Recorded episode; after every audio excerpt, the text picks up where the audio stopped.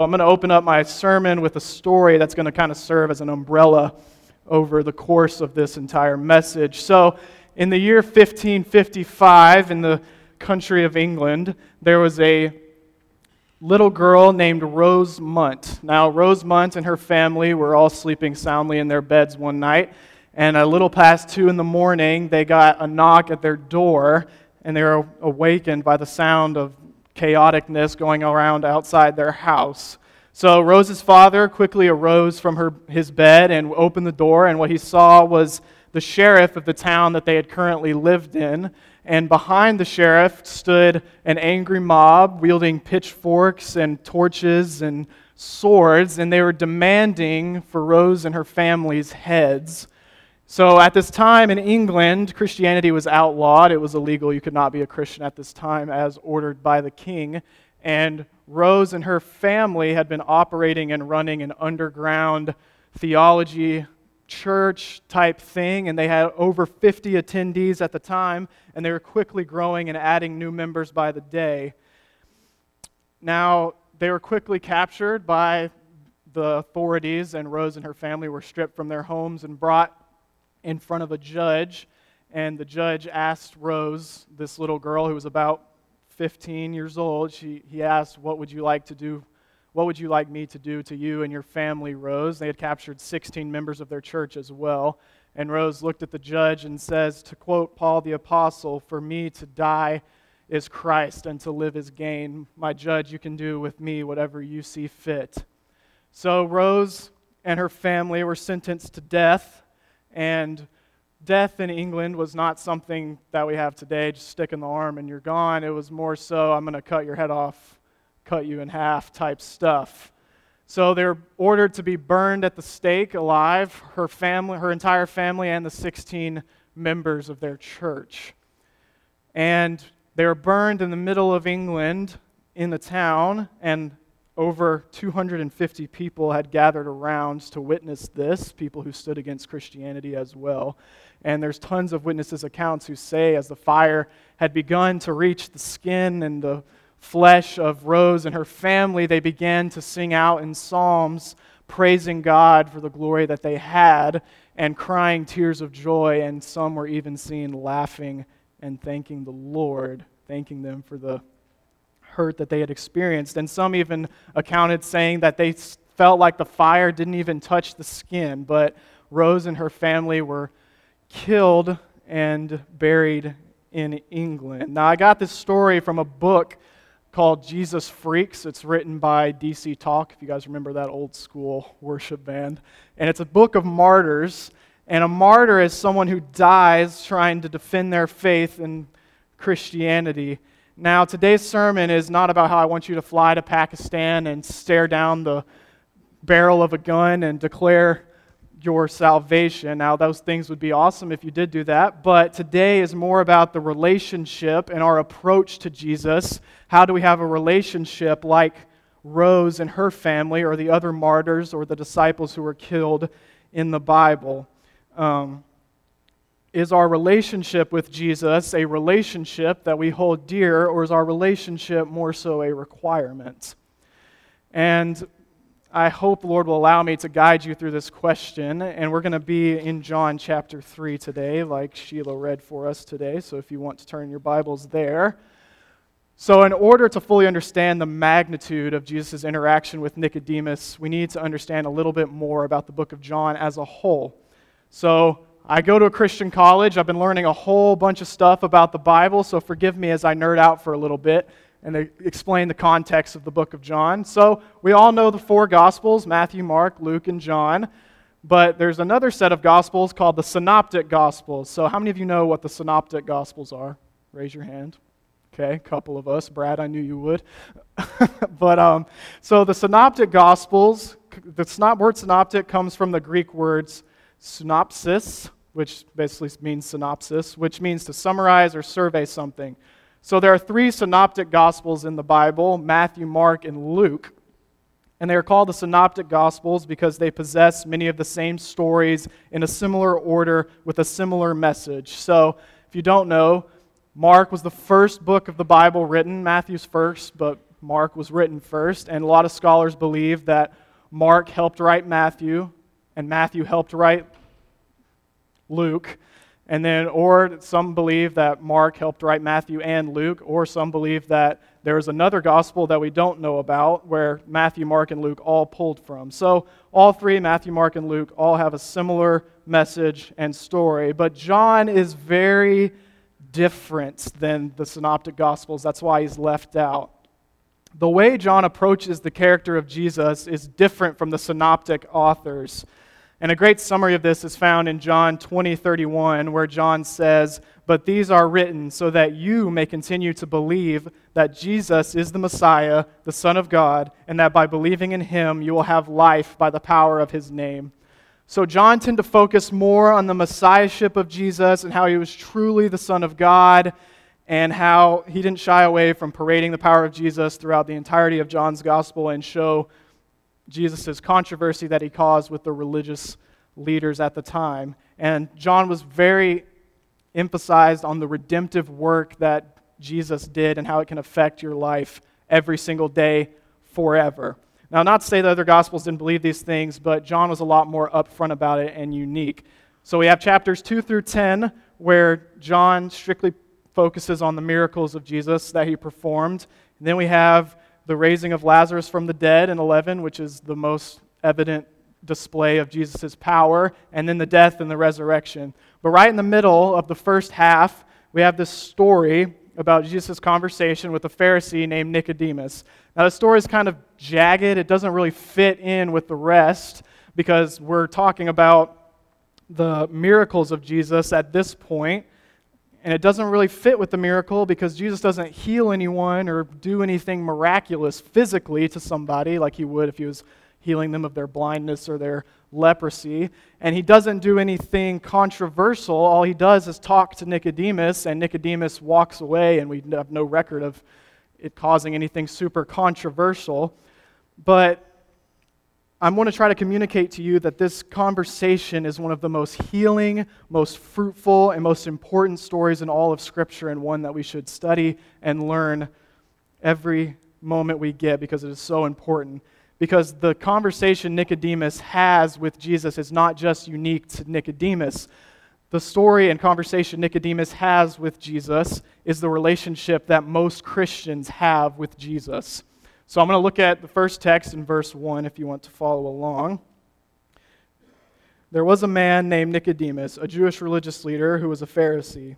After dark one evening, he came to speak with Jesus. Rabbi, he said, we all know that God has sent you to teach us. Your miraculous signs are evident that God is with you. So, here from the very beginning, we have this theme of hesitancy from Nicodemus. And a little couple chapters earlier, we just witnessed Jesus crack up a whip and go to town in the Jewish temple, tearing up the marketplace, saying, You will not make my father's house a point of sale. So Nicodemus has just witnessed this happen because the religious leaders were there. And if he wasn't there, he definitely heard about it because Jesus was very much talked about at this time, considering the miracles that he was performing. So because of who Nicodemus is, he has to approach Jesus at night. And he approaches Jesus at night out of fear of abandonment of the religious people he had in his life. He was embarrassed to approach Jesus because of who he was. So he also addresses Jesus as rabbi. And Nicodemus, this means teacher. And Nicodemus does this because he does not see Jesus as the Son of God. He doesn't see him as the Messiah at this point in his life. He sees him as nothing more than a reflection of himself, as a little nothing more than a Pharisee with a little weird teachings. So he approaches him and calls him rabbi because he believes that Jesus is just another scripture teacher like himself. And this brings me to my first point, which is we are hesitant to go all in without knowing the ins and outs, especially in our Christianity. And the way we can approach this is by getting closer to Jesus. So, what does Nicodemus do? He's hesitant to understand, he's hesitant to know. So, he approaches Jesus. He gets closer to Jesus and has a conversation with him. So, in the United States, we live a life of comfort. We have countless forms of entertainment right at our fingertips. We have money that can be made, dreams that can be accomplished, sports that we can enjoy, movies, music, television, video games, you name it, we've got it. Now, don't get me wrong, all those things are good things, and I enjoy them all. But much like this life of Nicodemus, when we let those, are those things causing us to view Jesus from a distance instead of up close? Are they withholding us from allowing to step into Jesus' life and have a conversation with him?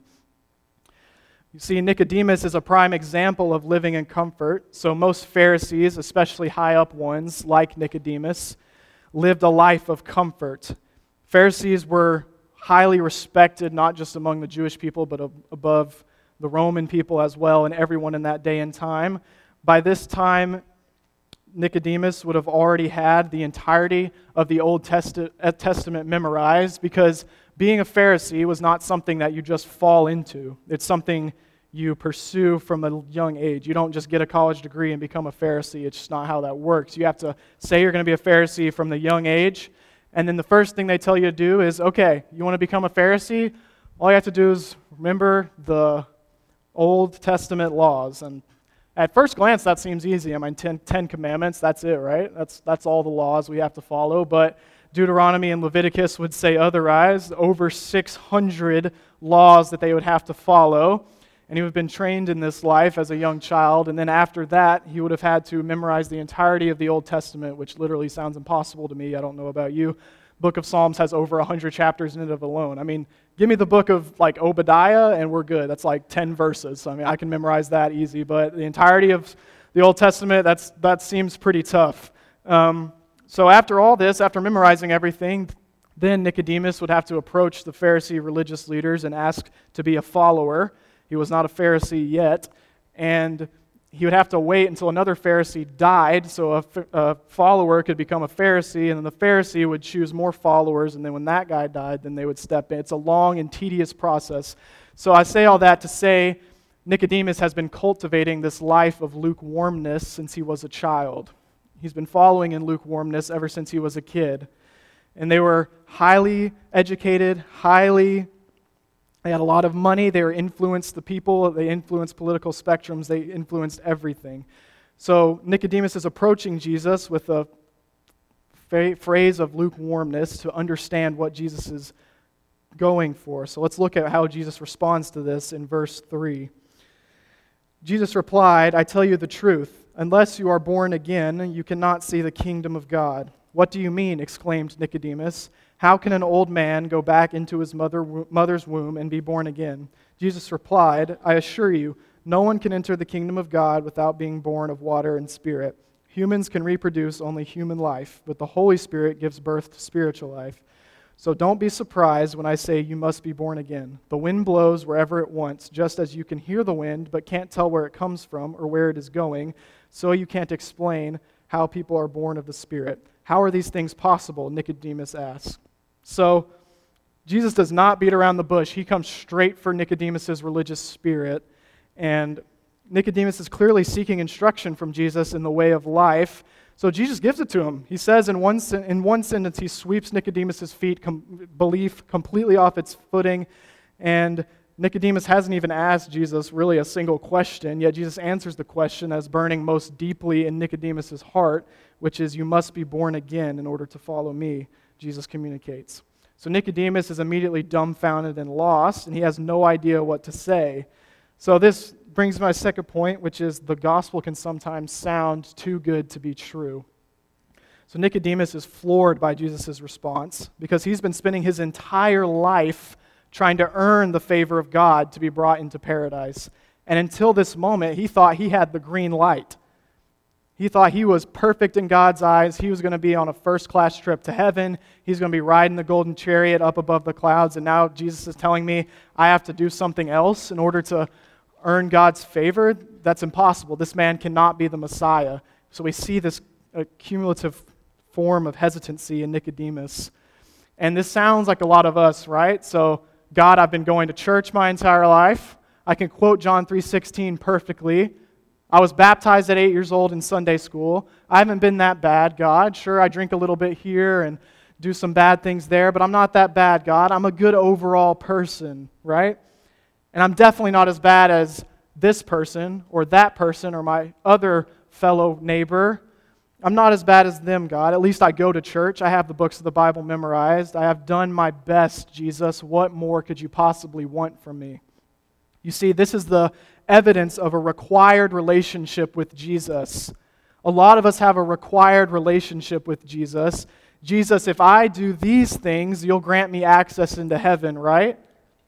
Jesus, I'm not going to bend my back for you. I'm not going to stretch backwards, but if I just follow your command and go to church every once in a while, then maybe you'll let me into heaven, right? Jesus, you scratch my back and I'll scratch yours. The problem is when we approach Jesus with a required relationship instead of a genuine relationship, we start guiding the path towards our salvation instead of letting Jesus guide the path for us we begin to drive the car. We begin to put Jesus in the back seat and say, I'm going to take the wheel. I know what I'm doing. You can just sit back and relax. But it's impossible to do that because our salvation cannot stand on that without Jesus. We need him to guide us. So Jesus is very clear about what this means. Just as you can't explain where the wind comes from, you can't even have a genuine relationship with Jesus without the Holy Spirit. It changes everything, every aspect of who we are, everything about our character, everything that makes us us. And the reason we're so quick to rely on a requirement instead of a relationship is because it makes it easy to blame someone else when everything goes wrong. If you're seeking a required relationship, the moment that something goes wrong in your life or you give in to something, then you point your finger at God and say, God, I've been doing this. God, I've been following this XYZ law. I've been doing all the things right. Why is this happening to me? Why are you doing this? It makes it so easy to turn your back and bail completely because you, you don't know what a genuine relationship feels like. Because a required relationship means you stay and live in your comfort alone. A relationship that's genuine means you leave your comfort zone and develop a relationship that exceeds your expectations. Within, within a required relationship, we guide the path to our salvation using our own lukewarmness as the scale.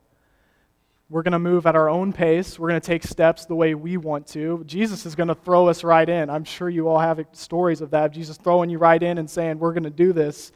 But requirements don't cause you leaving the comfort zone. So that's how Jesus replies here. So this leaves us in this weird middle zone.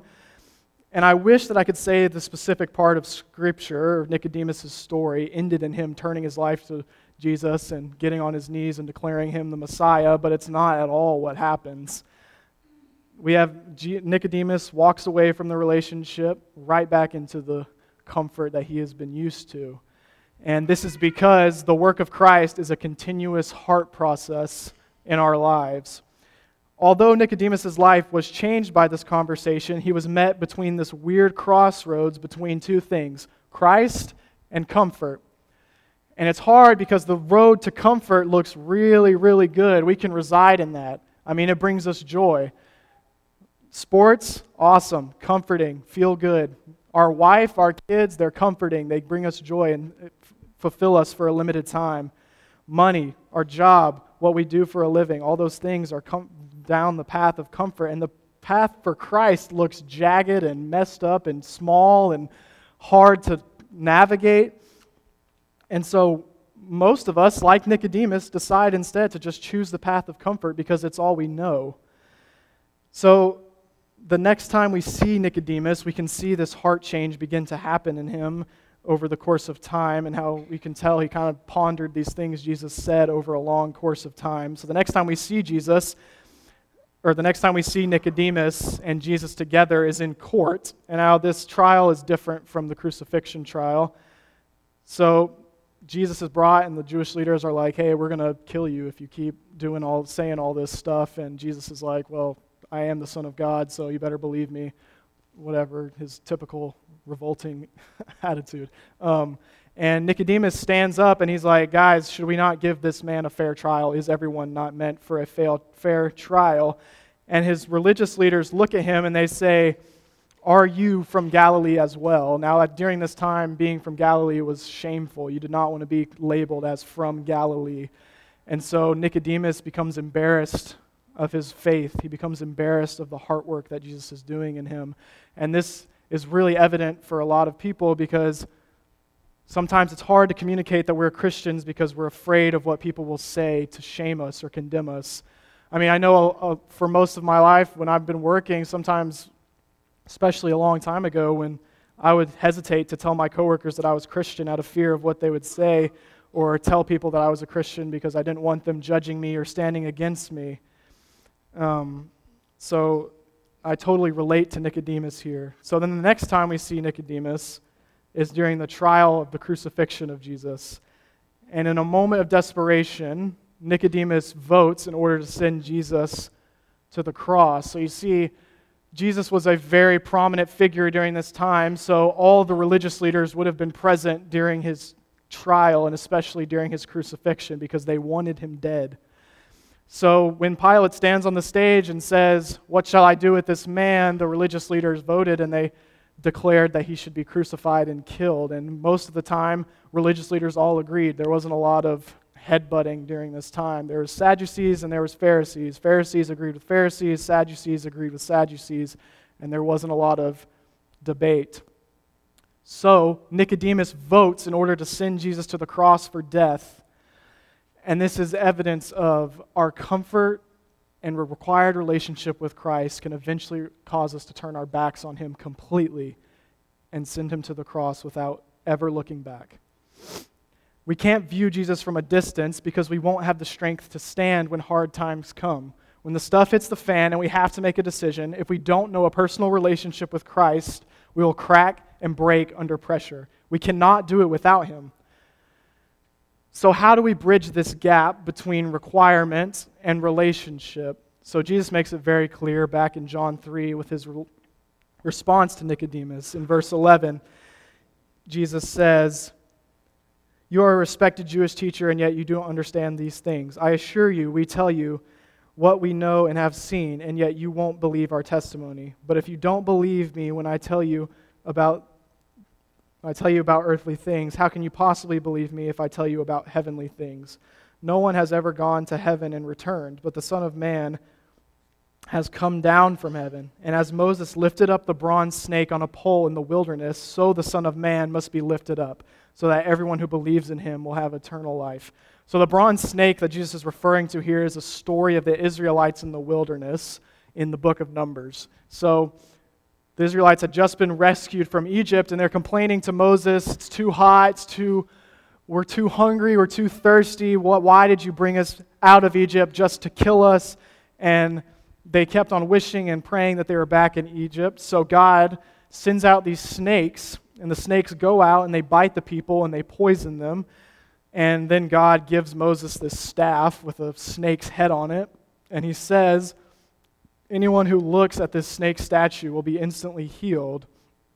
Um, so, what we see here is that the Israelites were wishing that they were back in Egypt and they want to reside in the place that brought them hurt and discomfort and they complained about it, and this brought them death for some of them who refused to keep their eyes up and look at the statue that was raised above them. So Jesus is making it very clear in order to heal from the things that you have walked through, in order to be born again, you must keep your eyes upon me, upon the Son of God, and follow my commands. So Nicodemus is floored by this response, not understanding what Jesus means, but he soon would. So in John 19 38, Nicodemus and Joseph, another Jewish leader, take Jesus' body after the crucifixion from Pilate and bury him in a tomb where he would rise from eventually.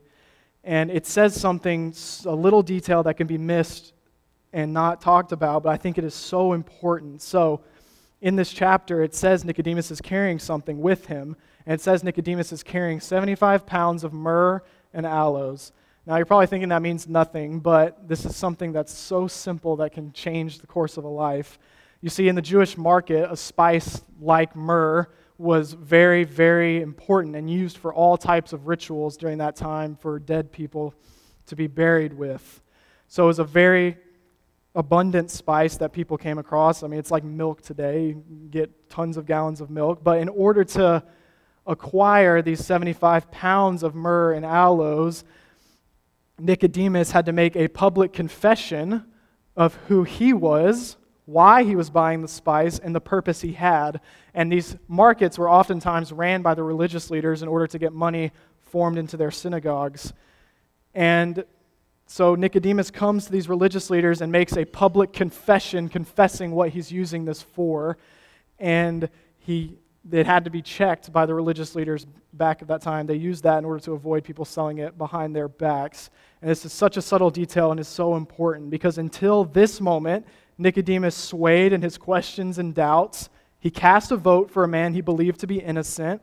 But after the moment Jesus was killed, Nicodemus finally understood who he was it took him keeping his eyes and literally looking up at Jesus on the cross until he finally understood and decided, I'm going to make a public confession towards who Jesus is and what he's done for me. He understood in John 3:16 to the fullest extent for God so loved the world that he gave his one and only son that whomever believed in him shall not die shall not perish but have eternal life. He finally understood that jesus was the man that they were talking about in john 3.16 jesus was the son. He was the man the savior he had talked about in their conversation. Jesus was the one and only son that was sent for whomever believes in him shall not perish and he was supposed to keep his eyes upon him. He makes a public confession. He's not embarrassed he stands confident in who he is and he makes a public confession in front of people who would judge him completely now, we have no record of Nicodemus or Jesus appearing to Nicodemus after this, after his resurrection, but we do have evidence of Nicodemus going to Rome and being martyred for his faith while sharing the gospel. Now, the story of Nicodemus is so relatable for me personally, and I'm sure it is for so many of you because I know so many of you, like me, have lived a life of a Pharisee. And you've lived your life following the footsteps of what you're supposed to do, viewing Jesus from a distance and not wanting him to intervene in too much. Like, Jesus, I've got control of these things. You stay in your lane, I'll stay in mine. Maybe one day we can meet in paradise. And I know there's a lot of you like that, and that's the path you're currently on. You're looking at your whirlwind of a life and wondering how you've gotten here. Maybe you've fallen back into a sin you thought you had beaten. Maybe your marriage is struggling, your health is struggling, your trust issues are evolving and making you feel not loved by God. And there's a simple solution to realign and get on the path of righteousness. I wish I had a pill that I could give you to cure everything. I wish I had the 100% cure earthly answer, but I don't. The only answer I have is to keep your eyes on Jesus.